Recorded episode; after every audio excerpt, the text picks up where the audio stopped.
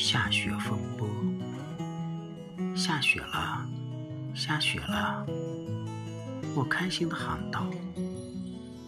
今天我一早醒来，发现窗外飘着鹅毛大雪，地面上、屋顶上、树枝上，全是白茫茫一片。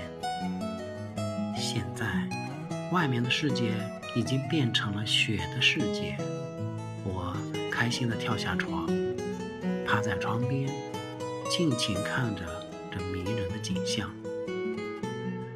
吃好早饭，妈妈问我，想不想去堆雪人呢？我们一起到阳台上去堆雪人吧。我听了，高兴的一蹦三尺高，阳台上的雪可真多呀，足足有我三分之二手掌这么高。兴奋地朝中间跑去，砰的一声，我摔在了雪地里，疼得我直揉屁股。现在的我真是痛并快乐着。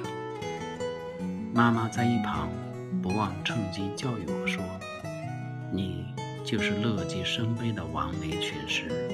这次记住这个成语了吧？”开始堆雪人了。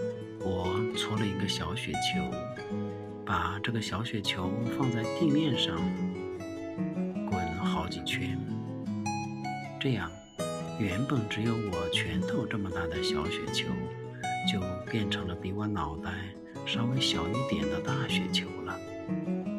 这就是雪人的头了。接着，再用同样的方法做出雪人的身体。当然。它要比脑袋大很多。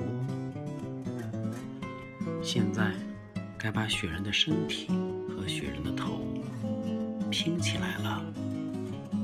我先把雪人的身体放到一块干净的地方，然后再把雪人的头接到雪人的身体上面。但是小雪球好像有点不乖，也许是对我刚放好的脑袋不满意。刚放上去，它就自己掉下来了，摔成了雪渣。我只好重新做一个。最艰巨的任务就是把小雪人装扮一下。我自告奋勇地飞到楼下，带回来两根树枝，插在雪人的身体两边。